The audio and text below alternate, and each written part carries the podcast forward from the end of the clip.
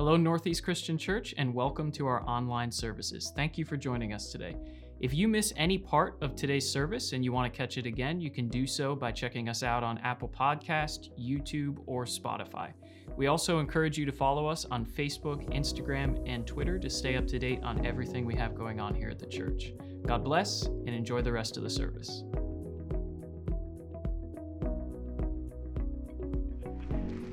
Good morning, everyone. What I'd like to do is jump back into our series on Ecclesiastes, the meaningless book, meaningless, meaningless, the, the gospel for pessimists.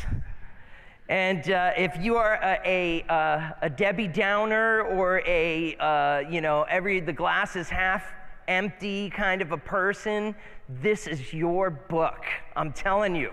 Like you can read it and be like, see, I know He's so, this is wisdom. Look at this. This is right. Nothing happens. Nothing goes good. And all of these kind of cycles happen. And so, what I want to do is uh, frame for you this morning uh, a little bit more of this because the next few weeks up until Missions Month, we'll be, we'll be cutting up specific parts of it. Pastor Dylan give, gave intro part one. I want to give you big picture for this book. So if you'd pray that God would help me to do that is in a very brief time, in a very broad and meaningful way. Join me in prayer. Father, in the name of Jesus, we just we need you. Church and your word without the Spirit of God, without the presence of God, without the conviction of God without the encouragement and inspiration of the Holy Spirit is just another lecture. We don't want a lecture, we want life. Lord, we want eternal life. That's what your word is it's eternal life, it's truth.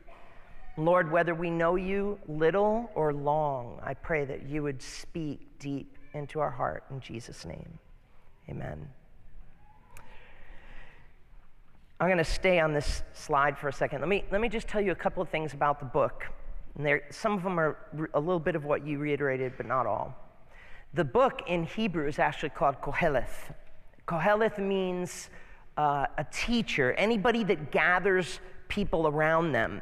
And in fact, the Greek word for it is where we get the word ecclesiastes, ecclesiastes from, is where you get the word for church, ecclesia, ecclesiastical leaders. And it's, it's really, in fact, in, in theology, ecclesiology is the theology of the church. Why are we here? Why do we do what we do? What, what, why do we observe communion and water baptism? Why do we meet together as a group? Why do we meet once a week? Why do we celebrate special things once a year? And all of that is wrapped up in there. But in the, in the end, the book is simply about a teaching and a teacher. And, and it says a few things about him. It says this, and look, if you, if you open up your Bibles, your phones, or you look at your notes, whichever you want, in Ecclesiastes 1 1, it says this the words of the teacher, son of David, king in Jerusalem. Now, right there, I could say, we know who the, who the author of the book is, but you really don't. Who is, who is the teacher? Who's, we're really not sure. You see, it says that he's the son of David in Jerusalem, but that could be a symbolic son of David in Jerusalem. Uh, there are really a bunch of theories on who the writer is. The biggest one is Solomon, and there's a lot of detailed stuff because I don't want to retread the ground that Pastor Dylan did, but there's stuff about how the Jewish people write when they write about it, and, and uh, they say this is definitely Solomon. And uh, one of the things that the Jewish people do, because Deuteronomy 4 4 says, Do not add to my word, do not take away from it. You know? And so you ever hear somebody, they're preaching, and all of a sudden they're preaching something kind of crazy, and you're like, Whoa, God says don't add to your word. And then you ever hear somebody where they're like, uh, you know what? God brings people together in love, but then they leave off a whole bunch of stuff, and you're like, yo, don't take away from what God says. The Lord says this, this, this, and this. So, what, what, what we're supposed to have is the full counsel of God.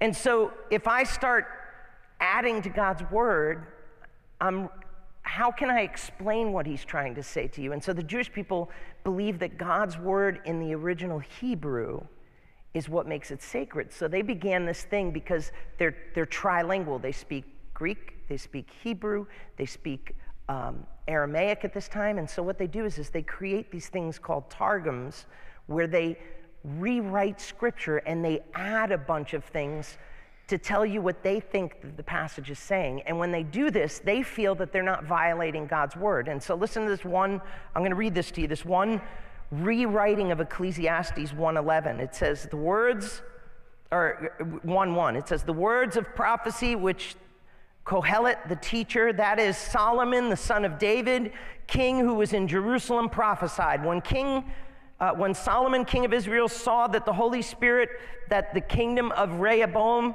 should be divided by Jeroboam, the son of Nebat, and that the temple would be destroyed and the people and the household of Israel would go into exile, he said to himself, Meaningless, meaningless, all is meaningless that my father David and I have done.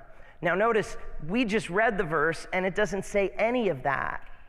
But to the Jews that wrote this around the time of Jesus, they were so convinced that, that this was Solomon that they decided that they would add to it.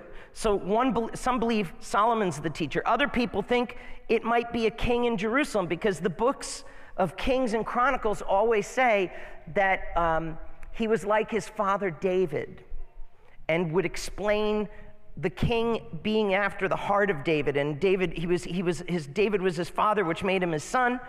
But one thing's for sure that we see in this, and this is the point I want you to catch, is that while we're going to look at the teachings of a teacher, there's some other person that's in here, and you see it very, very clearly if you read verses chapter 1, 1 through 11, and the last chapter, chapter 12, where this individual is trying to take you on a journey through the teacher and his teachings to look at your life, to examine the dash between the date of your birth and death, to examine and see where you fall on significance and meaning. Are we living for things that Jesus never died for? Are we valuing things that really are going to be dust and meaningless? And so this person jumps in at the beginning and the end. And so what this is really is there's two voices. Somebody that thought enough value of this writer that they would bring this. And in fact, this was a part of the Bible long before the time of Jesus. And so it's already in Scripture. The Jewish people are recognizing it. Sometimes they have different debates on who wrote it, but they definitely see somebody that's like, hey, let's look at the teacher. And there's this, this kind of tension within the book. The tension is, is a couple of things. How many of you have ever found that, that there's a problem and you solve it and it goes away, but there are some situations in your life where it's a tension, you tend to it, and it comes back? This is called marriage. And if you have been only married for about five years, you probably didn't laugh. But those of us who are married longer, it's a, some things are a problem to be solved, tension to be managed, and this is a very important thing in life for you to sort out. A problem, if you can go and give two hours of it, of your time, and focus and resource to it, and you solve it, and it goes away forever, you have solved the problem. But if you go to something and you try to work on it and it keeps coming back again and again and again, it is a tension that you'll have to manage forever a pull and a sway. Maybe you negotiate with the person or the situation that's there that, to just walk away from the tug of war. Maybe it's just something that you have to learn not to yank back on, but that you know there's certain times where you just need to give some slack. But that's what this writer does is he says, let's look at what the teacher says. But the thing is, is the teacher doesn't say everything perfect in here. In fact, I, I, left it in here for your notes and you can look at it. But there are some moments where the teacher says things that seem to be in conflict what Scripture says in other places. So he's not a perfect teacher. You see, I don't want you to come to the book of Ecclesiastes and just say hook, line, and sinker. He's got everything lined up, and we are just supposed to drink the Kool Aid of the great teacher. That, but he has some good things to say that provoke you to think. But sometimes the book of Ecclesiastes is provoking you to think so that you'll come out with an outcome that's different from what the teacher thinks. Do you see what I'm saying? It's a tension within the book. And there are even conflicts within the book itself, and all of it's in there for your reading, and you can do that on your own if you want. I don't want to take time from preaching this, but it's important for us to understand what we're about to handle when we pick up the book of Ecclesiastes. It's not a perfect book. In fact, it's a tension. You might not know this about me, but I love poetry. I absolutely enjoyed my favorite class in Bible college was actually American literature. One of my favorite poets is Uncle Walt Whitman. We have a picture of him here. Interesting thing about Walt Whitman is, is that he was alive during the Civil War, but he was too old to serve, and he was a pacifist, so he served as a nurse. And basically, nurses assisted in the amputation of hundreds of thousands of limbs. By the time World War II was over, million plus lives were gone. An entire nation of people were walking around without knees, legs, arms. He saw all of that. He saw that that was a moment in our history in this country, for those of you from elsewhere, where the idea of America almost ceased to exist. And after he came back, 10 years after the Civil War, he sat down and he wrote his own book of Ecclesiastes. And he said it like this O me, O life, of the question of the reoccurring, of the endless trains of the faithless, the cities filled with the foolish of myself forever reproaching myself, from whom more foolish than I, and who more faithless than me? The eyes that vainly crave light, the objects of men, of the struggle ever renewed, of the poor results of all, of the plotting of the sordid crowds I see around me, of the empty and useless years of the rest. With the rest of me intertwined, the question, oh me, so sad, reoccurring, what good amid these, O oh me, O oh life?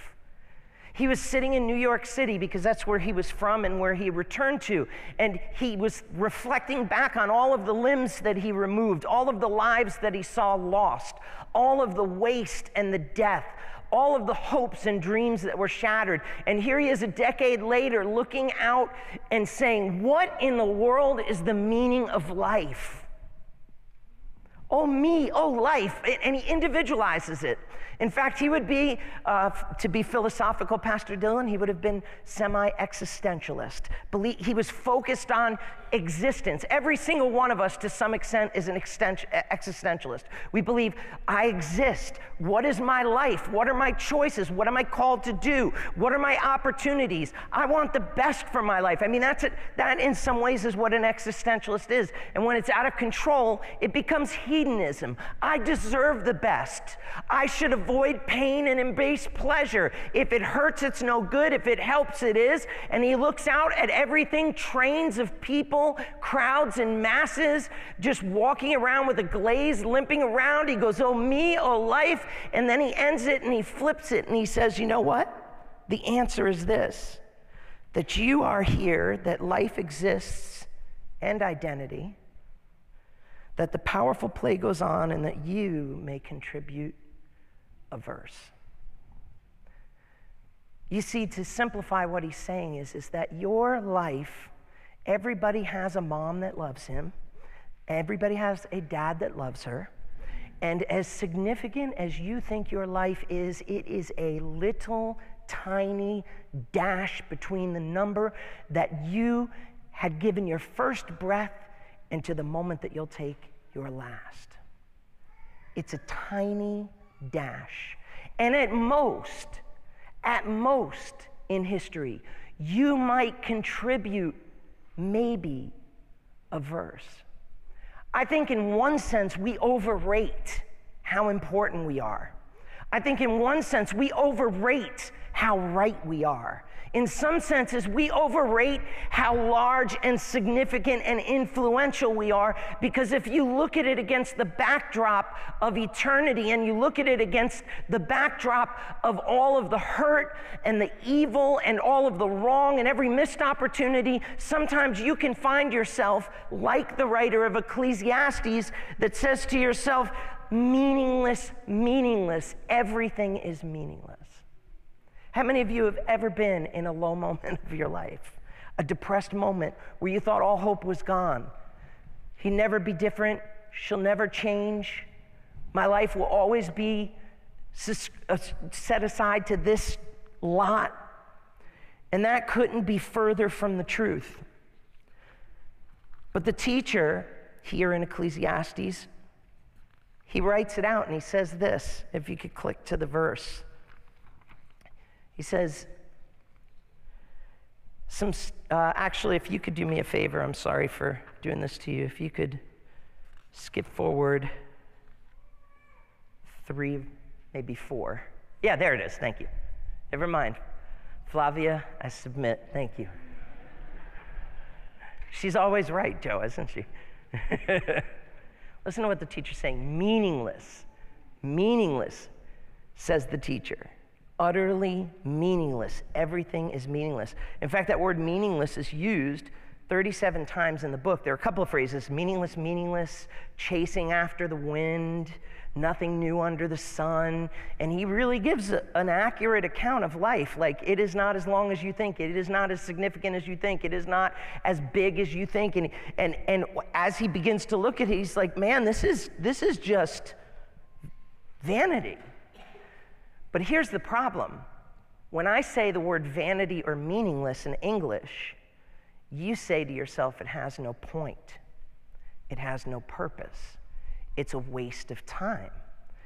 And I'd propose to you that every single translation that uses meaningless, vanity, worthless are all wrong. Anybody ever get uh, sick, COVID? And then your mom used to take that Vicks rub and rub it in your chest and kind of go up. This is old school. We're going back to when real medicine happened. And then they would boil some water in a teapot, and up out of the tea, would, uh, out of the pot would rise uh, uh, hum- vapor, and that, that vapor would go into your nose, and all of a sudden you'd start breathing again. I'm like, thanks, mom. Here's some chicken soup, you know. The right translation for this word is not meaningless, worthless, or vanity. The Hebrew word for this is actually a vapor a fog, a smoke. You can see it, but you can't grab it. By the time you identify it, it's changed and it's gone. He's saying, short, short is life. In fact, so short that it's not like it's not like short in height and it's not short in distance and it's not short in time. It's it's not even measurable. It's like a vape, a flame of vapor going off of a boiling pot. Just as soon as you see it, it's gone. If I were to take you and be able to pull you back across time and show you the beginning, as God did with Job when he lectured him and said, Where were you when I created the heavens? Where were you when I made the stars? How, who do you think you are to question the wisdom of God? Why do you darken my counsel with your words? If I could pull you all the way back to the beginning where God said, Let there be light, however it is, I don't know. Scientists have been trying to figure it out for a very long time, but really, technically, it has only been a meaningless little vapor of time. We brag brag about how much we know about the universe, we have yet to get somebody beyond the moon. It is amazing to me how arrogant and how forward we are in our thinking that we understand something. It's absolutely insane. If you were to be able to rush across history of humanity through the Old Testament to see Abraham, Isaac, Jacob, Joseph, the Exodus, to be able to go through the kings, David and Josiah, to be able to see the, the captivities, to be able to grow across the world and watch history happen through the Middle Ages and all of these things, eternity would just have been beginning. It's a dash. Your life is a dash between the date of your birth and the date of your death. And the most that you might be able to contribute to life is a verse on the stage. And I can identify with I can identify with this individual. In fact, you know what's amazing? In Genesis 4 2, we read this. It says, Later, she, meaning Eve, gave birth to Abel, There's uh, two pictures one, I, I want to show you right here, real quick. For, first one is a picture of Cain and Abel offering their offerings. It's from a famous painting in Ghent in, in Denmark. It's not important, but it's the Hebrew word hevel. And guess what that word is used for? It's used for Ecclesiastes. Meaningless, meaningless. Hevel, hevel. We make a lot of mistakes when we translate from Hebrew to English. First of all, the, you can, uh, that, the middle letter there can actually sound like a V or a B. We say Abraham, where actually it's Avraham. And we say Abel, where actually his name is Hevel. And the irony of his name no sooner does a man who's righteous, who's right with God, is doing what God has called him to do. He's obeying God. He's offering up thanks to God, saying, Lord, here, here is a, here's the first fruit of my flock. I honor you. All that I have is yours. All that I eh, receive is a blessing from you. And he does it. And his brother, in anger, is jealous because of the relationship and the blessing and the favor of God that Abel has on his life and lack of it that Cain has. God says to him, Cain, sin is crouching at your door. It desires to have you. If you would not do what is right, would I not bless you? And he speaks caution to him, but he doesn't listen. And so what does he do? He goes out and he murders his brother and he takes his life. And the very name of Hevel, of Abel, is a metaphor and a picture of just how brief our life is. And there's a sense of tragedy to it. Abel, what a shame. He had so much promise. He had so much going for him. I have in my heart a list that I carry around of friends who I knew who had more potential than me, who ruined their lives. I have in my head a list of friends who had so much potential, who lost their lives. But the, the, different, the, the, the difference here with those who died and those who lived was not the length of time that they lived, but the way that they chose to live. You see, the book of Ecclesiastes is not about how short your life is or how meaningless life is. It's about how you will allow meaning to come into your life by living for Jesus Christ.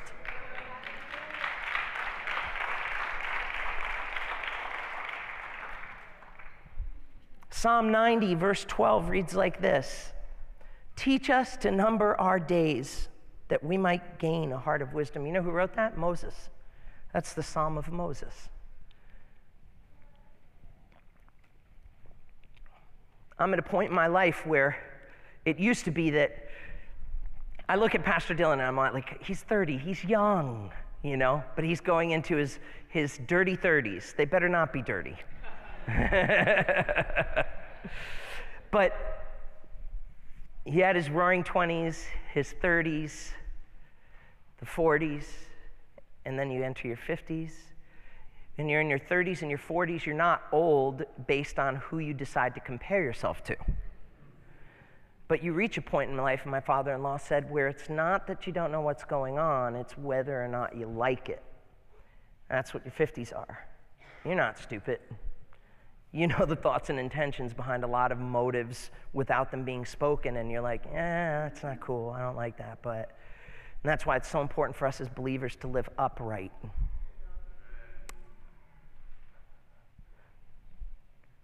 But your life is so brief. It's, it's hevel, hevel. All his life is havel. It's, it's a vapor.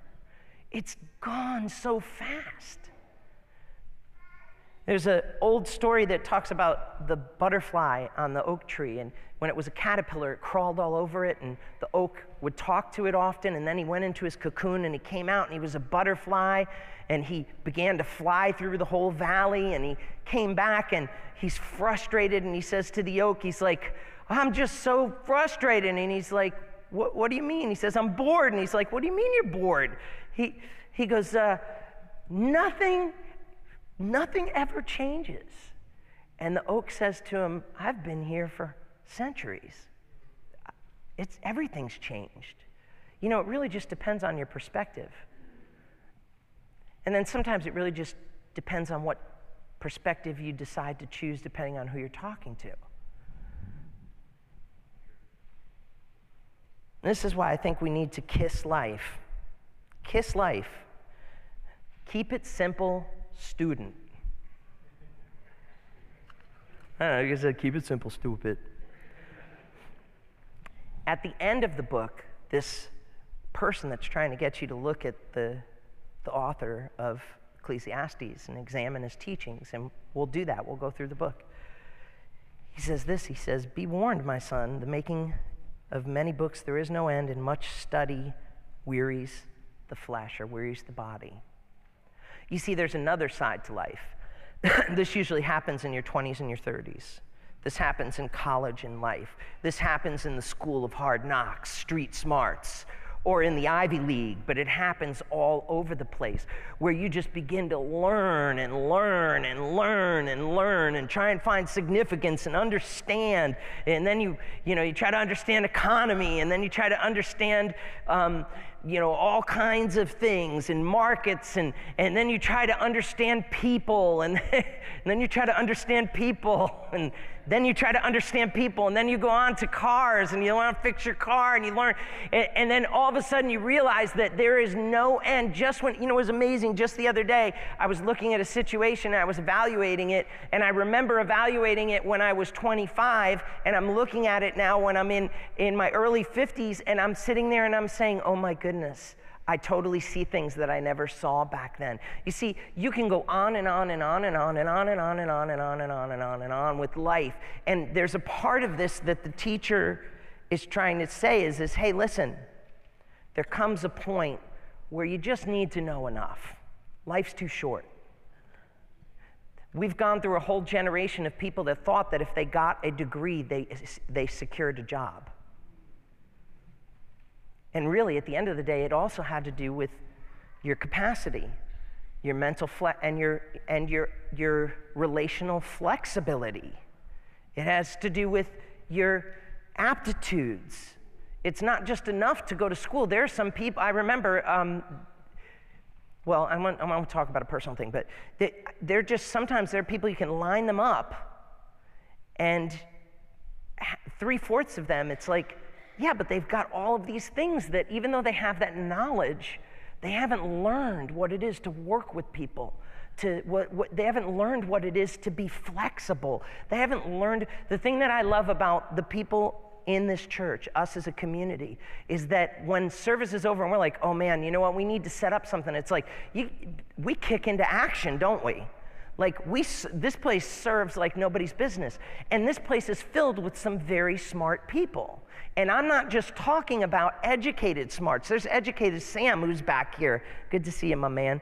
And who's work, who just came back from Greece and is working on his PhD. And uh, we've got Dr.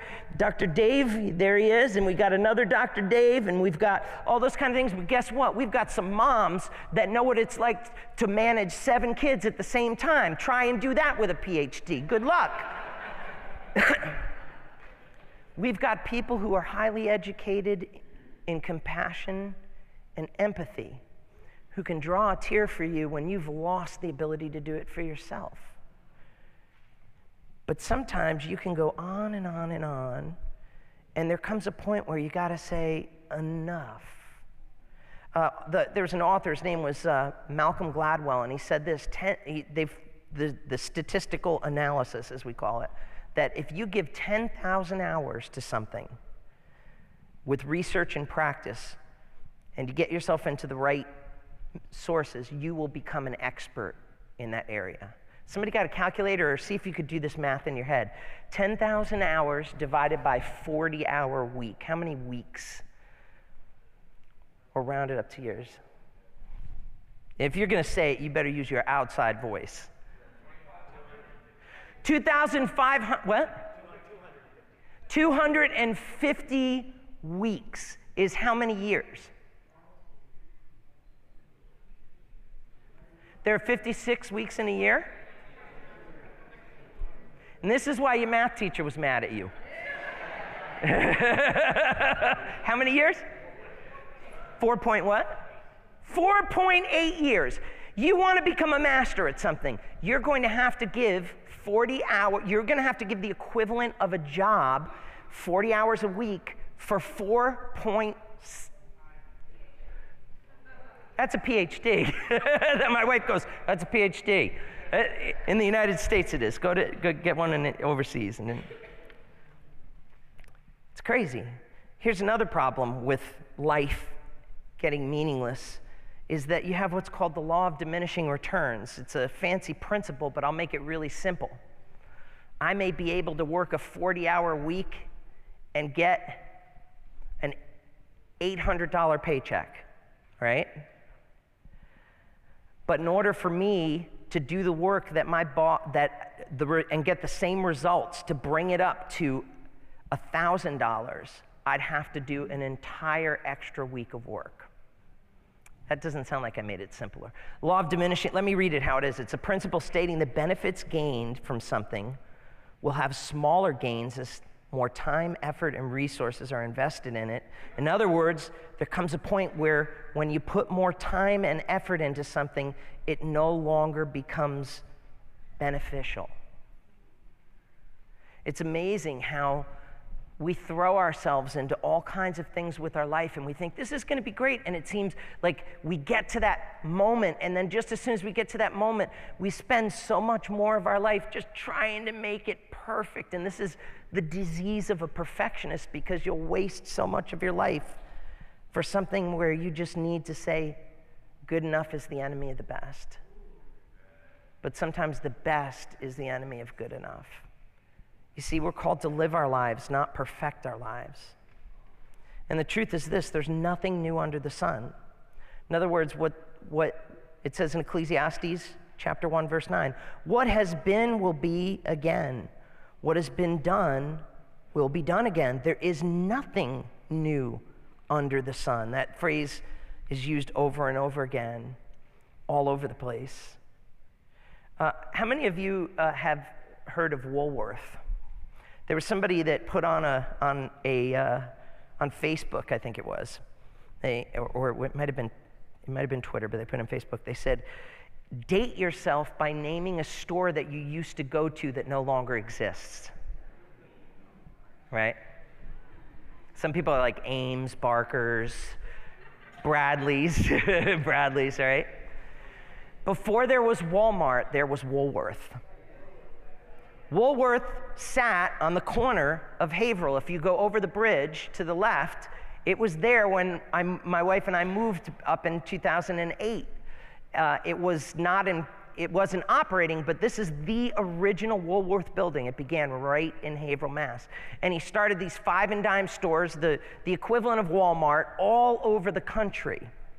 And in fact, you're nobody until you make it in New York. And so they built what was called the Woolworth Building right in New York City. And a lot of people don't know this, but from the beginning of the 1900s all the way in through and past World War I, it was the largest building in New York City. Built it on all your dimes and nickels. The, the, the, the five and dime stores, they called them. And then all of a sudden, another guy started a business, and it was doing good. It was Chrysler, and he started his company and he decided, I'll build my building.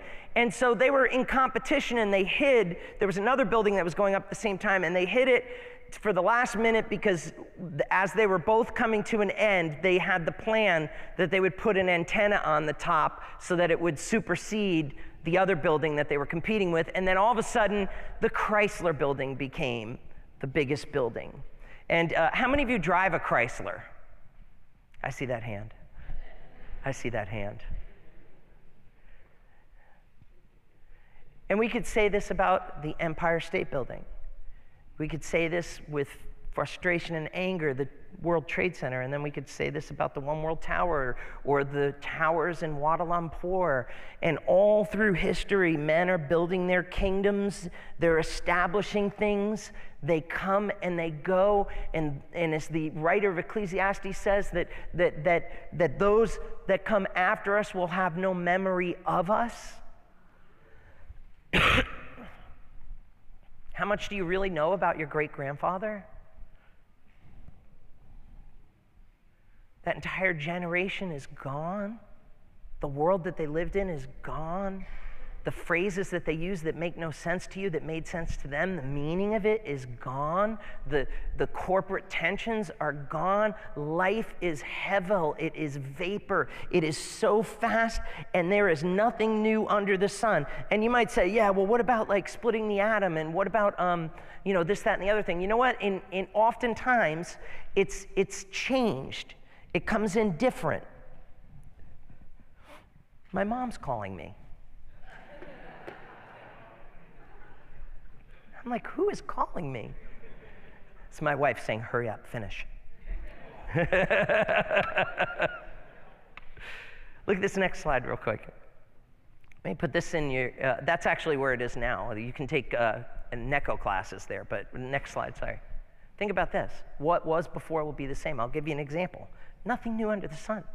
Immortality all throughout human history. We have been trying to live forever. So, what happens? The Egyptians mummify you and bury you with your stuff. Or you can be conveniently cryogenically frozen after your death to be raised, resurrected, and rebooted so that by the time they find cures for your disease, that they'll be there. Listen, they're going to see the same thing that we see that God said all along. It is appointed once to man to die and then the judgment. To be absent from the body is present with the Lord.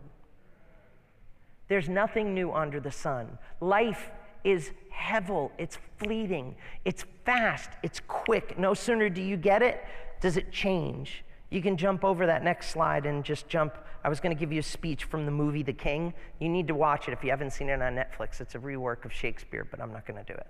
It's pretty good. You can jump past that one. So the teacher closes off with his crowning lesson. And this is really the this is not the teacher who we're going to examine his words and his contradictions, and we're going to put him to the test to see how good his education really is. But this is, at the beginning and the end, this is once again that, that framer talking about the teacher. And he comes back and he makes the statement, and he says this Now all has been heard. Here's the conclusion of the matter fear God, keep his commandments, for this is the duty of all mankind. Why? For God will bring every deed into judgment, including every hidden thing, whether it is good or evil.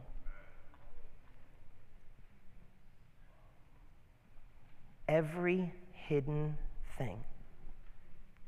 That terrifies me. Imagine if you had the ability to take the deepest, darkest, thoughts and deeds of my life and put them up on the screen. Imagine if I had the ability to do that for you. But this would be the holiest church.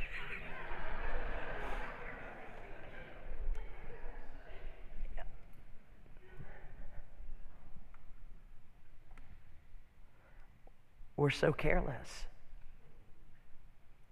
We're so temporal. We don't really give thought that your life, every breath you draw, is brief and is a gift from God.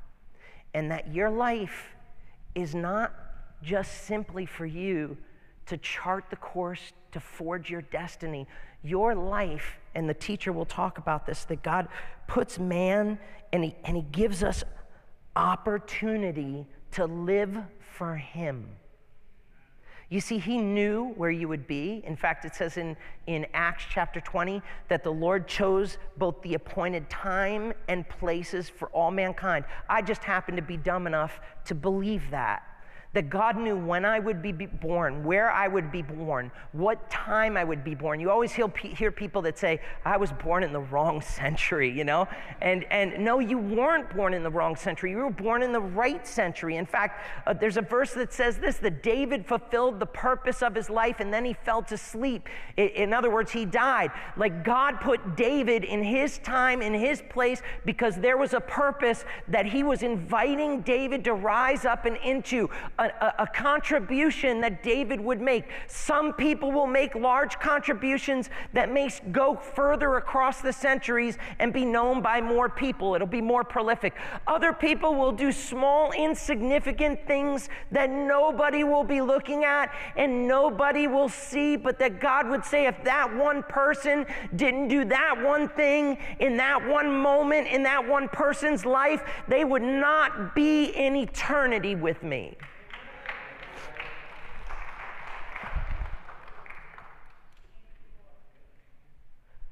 But think about this. He says, Fear God, obey his commandments. What's his commandment? Jesus summed it up and simplified it. He said, Love the Lord and love your neighbor. What does that really look like? I'll tell you what it doesn't look like. It doesn't look like what was going through my mind the other, the other week when I was trying to help my mom with something, and uh, my family was moving in and there was stuff that had to be done and i'm like exhausted and i'm like i, di- I just can't do it i don't want to and like uh, they should be doing it and you know all that stuff that goes through your head like that's not loving somebody. You know what? In order to really do what jesus said love your neighbor as yourself you actually need to think more highly of others than you think of yourself. The real problem of the sin of not loving somebody as yourself is that you put yourself over them. You think that their needs are pettier. You think that their requests requests are not significant, that they don't deserve your time, that they don't deserve your sacrifice, that they don't deserve your care, that they don't deserve your contribution, that they don't deserve your patience. And we look at people and we judge them and we say, that's just stupid. They're going to have to figure that out or whatever. And the whole time God's saying, no, this is why you're here. You're to be a blessing. You're to help people. You shouldn't look at other people. He says this, he says, don't, don't think of yourself more highly than you ought to, but be willing to associate with people in lowly position. Because the truth of the matter is, the lower you go in this earth, the higher you go in eternity. The more lower you can bow down to serve somebody, the more powerful and strong you are to face the circumstances that other people can't face. God's put you here with a purpose as brief as your life is, as vaporous as it is. And the problem is, is that we put our eyes on ourselves. We serve ourselves, we create our goals, we build our visions. Some of you, I love you. I'm not judging you because I really don't know you close enough to do this, only God does. But I've seen people, their family is their God. They're little family units, they're God. Instead of teaching their children and saying, as a family, we're going to do this together or we're going to serve God together. And then our kids grow up and we wonder why they're self centered and why they won't do anything for others. They need to see that in us. 2 Corinthians 5 10 and 11 says this For we must all appear before the judgment seat of Christ so that each one of us may receive what is due us for the things done while in the body, whether good or evil. That sounds very familiar. Now, all has been heard. Here's the conclusion of the matter. Chapter 12, verses 13 and 14 in Ecclesiastes Fear God and keep his commandments, for this is the duty of mankind. For God will bring every deed into judgment, including every hidden thing whether it is good or evil. So, not only the things that we do, but the things that we did, that we thought, that we said, that nobody saw. When I think of that, I tremble. I'm so flippant.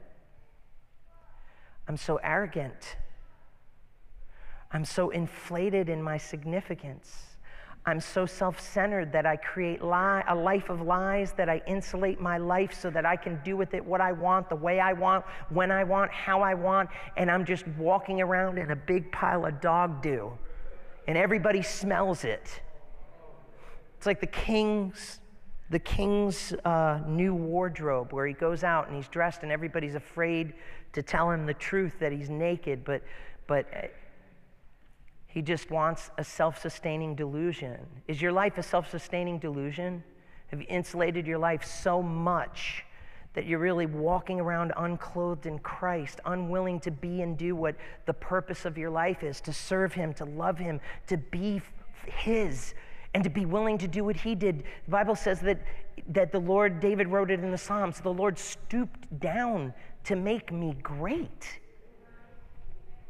If we took our eyes off of our goals and our attentions and our bank accounts and our resumes and our and we began to put them on the needs around us, on the people around us, on the circumstances around us, the world would be a merrier place. In fact, the will of God isn't really that difficult. You see a need around you and you can meet that need. That's the will of God for you today. Revelation chapter 20, verses 11 through 15 reads like this Then I saw a great white throne and him who was seated on it. The earth and the heavens fled from his presence, and there was no place for them. Then I saw the dead, great and small, standing before the throne. The books were opened, another book was opened, which is the book of life. The dead were judged according to what they had done, as recorded in the books. The sea gave up the dead that were in it, and death and Hades gave up the dead that were in them. And each person was judged according to what they had done. Then death and Hades were thrown in the lake of fire. The lake of fire is the second death. Anyone whose name was not found written in the book of life was thrown into the lake of fire. There's a book that was written. My cousin uh, actually lives in this section, or did, where the, the book F. Scott Fitzgerald's The Great Gatsby took place.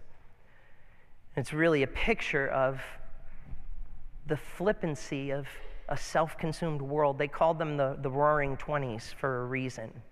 In the 1920s, it was some of the most broad prosperity America had ever seen. My grandfather had just landed in this country. He started a business in New York City called Manhattan Bar and Grill, and he, it everybody was just exploding with opportunity boxing and sports and all the stock market. It was just out of control. It was like everybody was becoming a millionaire. And in the story of this, if you've never seen it, you, there's a book. I encourage you to read it, or you could just simply watch the movie, the one done by Leonardo DiCaprio. is a pretty good version of it. But at the end of it, this one man is in pursuit of this woman. He never gets the girl. He ends up getting framed for the, another guy. He tells this guy he's cheating on his wife. This man just comes up and just basically shoots Gatsby, murders him because this other man said that, that he, was cheat, he, was, he was sleeping with the guy's wife. And he just was framed and he was murdered. And the couple just take off, and he writes this about the couple. He says, They were careless people, Tom and Daisy. They smashed up things and creatures and then retreated back into their money and their vast carelessness or whatever it was that kept them together and let other people clean up the mess they had made. I feel like we're in the same kind of similar culture, but there's, we're not necessarily in the roaring 20s. We've, we've got, we're headed towards the crashes of the 30s. But as Americans, we are the wealthiest. We are in the top 6% of wealth. If you are here today and you're complaining about your situation and you've had a meal and you have a, a carpet or a wood floor on, on your floor in your house, you are better off than 90 some percent of people in the world. We're, but we're also accountable for that. And I think sometimes we just go through life and we're so obsessed with ourselves that we forget that Jesus took all of the tension off of himself and made it about us. And actually, the call of being a follower of Christ, of being a Christian, is not showing up to church on Sunday. It is a call to let God speak to you through His Word on a regular basis, because how can anybody have influence in your life if they never talk to you? If you're here and you are part of this church, I want you to know this isn't like an expectation of the pastor, but like, how can, how can God have any influence in your life if you're not letting Him speak to you? If you're not reading His Word? How can He correct you? How can He encourage you? How can He direct you? his book is, is the word of life. Granted, you know, sometimes it's rough. I'm in the book of Ezekiel. I've been reading through Ezekiel. He's, he's pretty freaky. But I don't understand everything all the time. And I've got, I've got more degrees than a thermometer. Pastor Dick joked with me one time and said that. You got more degrees than a thermometer. It, I still don't understand everything, but I'm in it. I'm in His Word. I need Him to speak to me because we live in a careless culture with careless people in a culture that is so self absorbed to say, embrace pleasure, avoid pain. Embrace insulating your life, avoid being challenged. And if you read that book, it will challenge you to your core. And those verses that we read may be the only time that you ever hear them, but they will become a reality where you and I will stand before the judgment seat of Christ. We will be rewarded for what we've done, but we will also, God will ask us to give an account. What did you do with the opportunity of your life? What did you do with what you learned? What did you do with the, with the time that you had on your hands? What did you do with the people around you? Did you look down on them? Did you even look at them? Or did you, did you get under them and lift them up like I did to, to, to stoop down to make them great? There's two quotes, and I, I asked the worship team to come back. Uh, I'm closing it, I'm over here. I'm done. What is the gospel? It's certainly not meaningless, meaningless, all is meaningless. We've got to frame life properly, just as somebody had to frame the teacher in the book of Ecclesiastes properly in the first and last chapter. We've got to frame it and look at it. Just because something comes out of someone's mouth or out of the book doesn't mean that it's perfect. Look at Job's friends. The majority of that book is filled with Job's friends trying to give him counsel, and it was all corrected by God. It was good stuff, just terrible timing. Our life is here for a purpose. But if you have never surrendered your life, or you have taken back the lordship of your life, if you have insulated your life so that nobody can speak correction into it, that nobody can speak uh, direction into it, if you've insulated your life, you have taken back the lordship of Jesus Christ from your life. You may have given it to him, but you've taken it back. There was a time where some of you in this room would have gone anywhere and done anything for Jesus.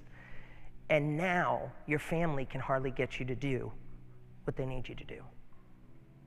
You've taken back the lordship of Jesus Christ.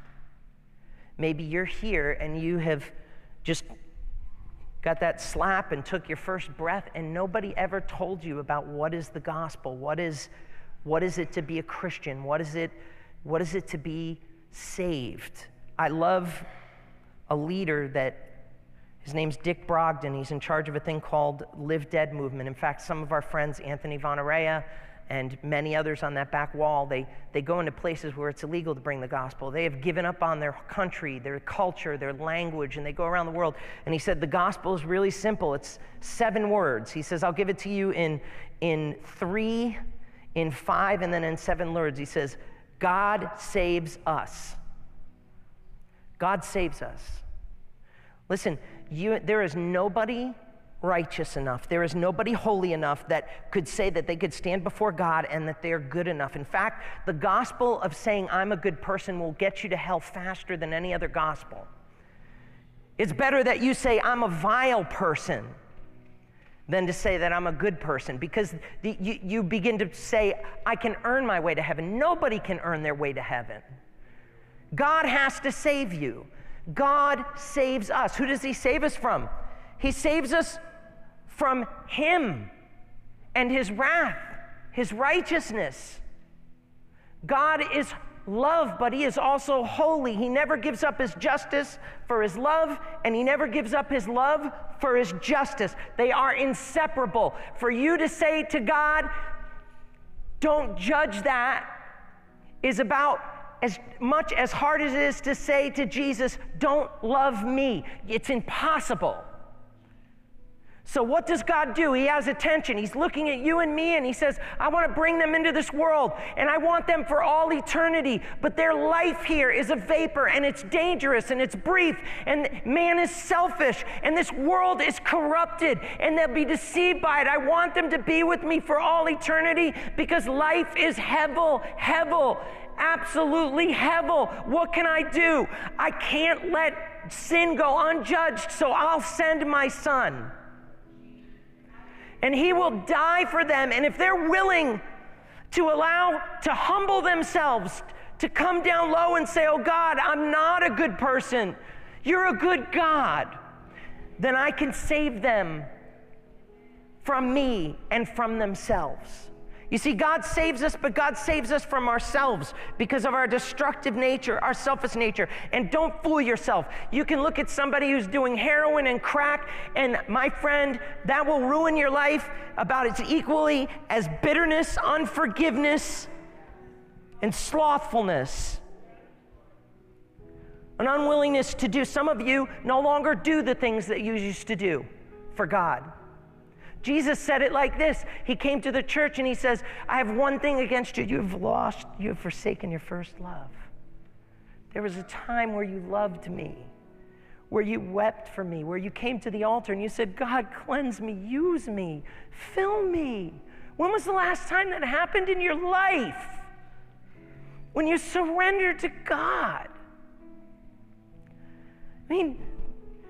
This isn't just about just Jesus say the prayer and come to church every day and be a good person and then meet God. No, God wants to talk to you. He wants to use you. He wants you to protect. He wants you to defend. He wants you to intervene. He wants you to comfort. He wants you to care. He wants you to make a difference in this life because it is not hevel, hevel. Everything is hevel. It's eternal, eternal. Everything is eternal. And the God of this world is trying to darken the eyes of people of this age to steal this world of what belongs to him.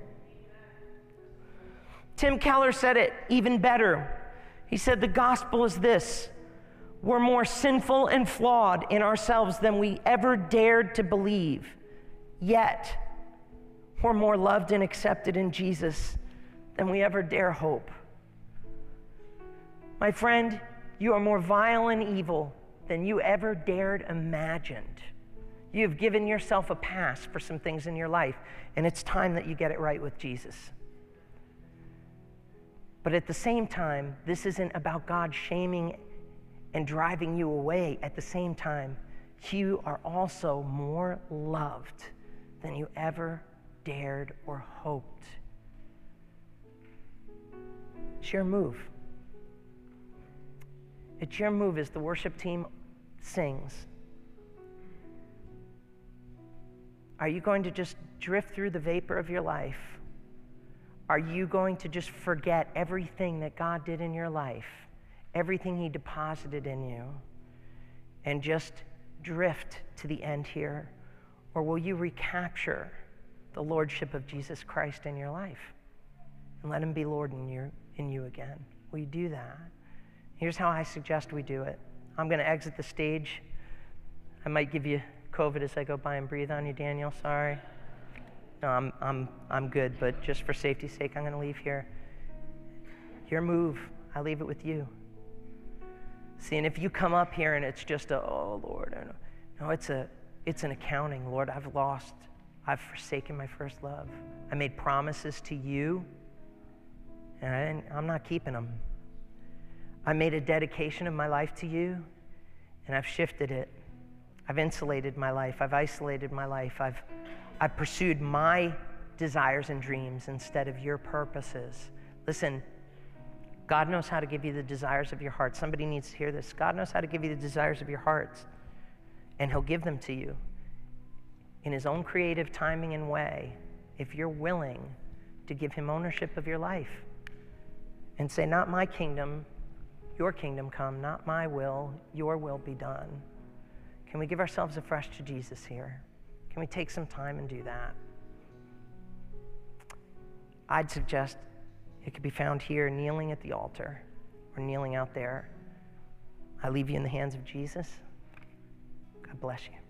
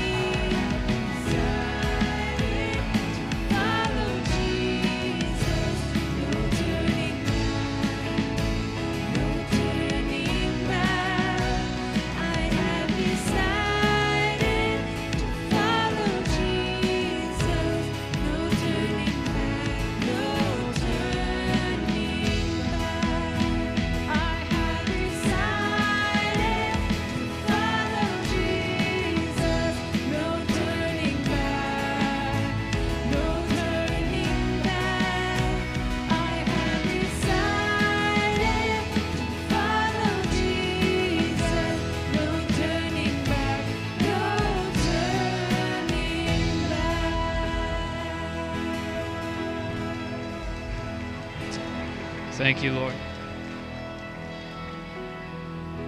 Father, I pray that you would take our eyes, like Psalm 119 says, from looking at worthless things and incline our hearts to run in your commandments and not just walk. God, I pray that you fix our gaze on the things that matter and that you would help us to turn our eyes upward to the hills from where our help comes from, to the Lord, to the maker of heaven and earth. I pray that you would transform us, God, to be like you. We thank you, God. We pray that you would change us. We commit ourselves freshly to you. And we ask that your Holy Spirit would meet that commitment. Your word says, Lord, if we draw near to you, you will draw near to us. And so, God, draw near to us, transform us, and help us to walk by faith. And we ask it in Jesus' name. Amen. Amen. God bless you guys.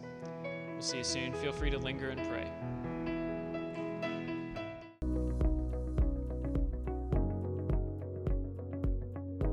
Thank you for joining us for today's service. If you missed any part of this sermon or you want to catch it again, you can do so by going to Apple Podcast, YouTube, or Spotify. And I also encourage you to go to lolag.org or ne-cc.org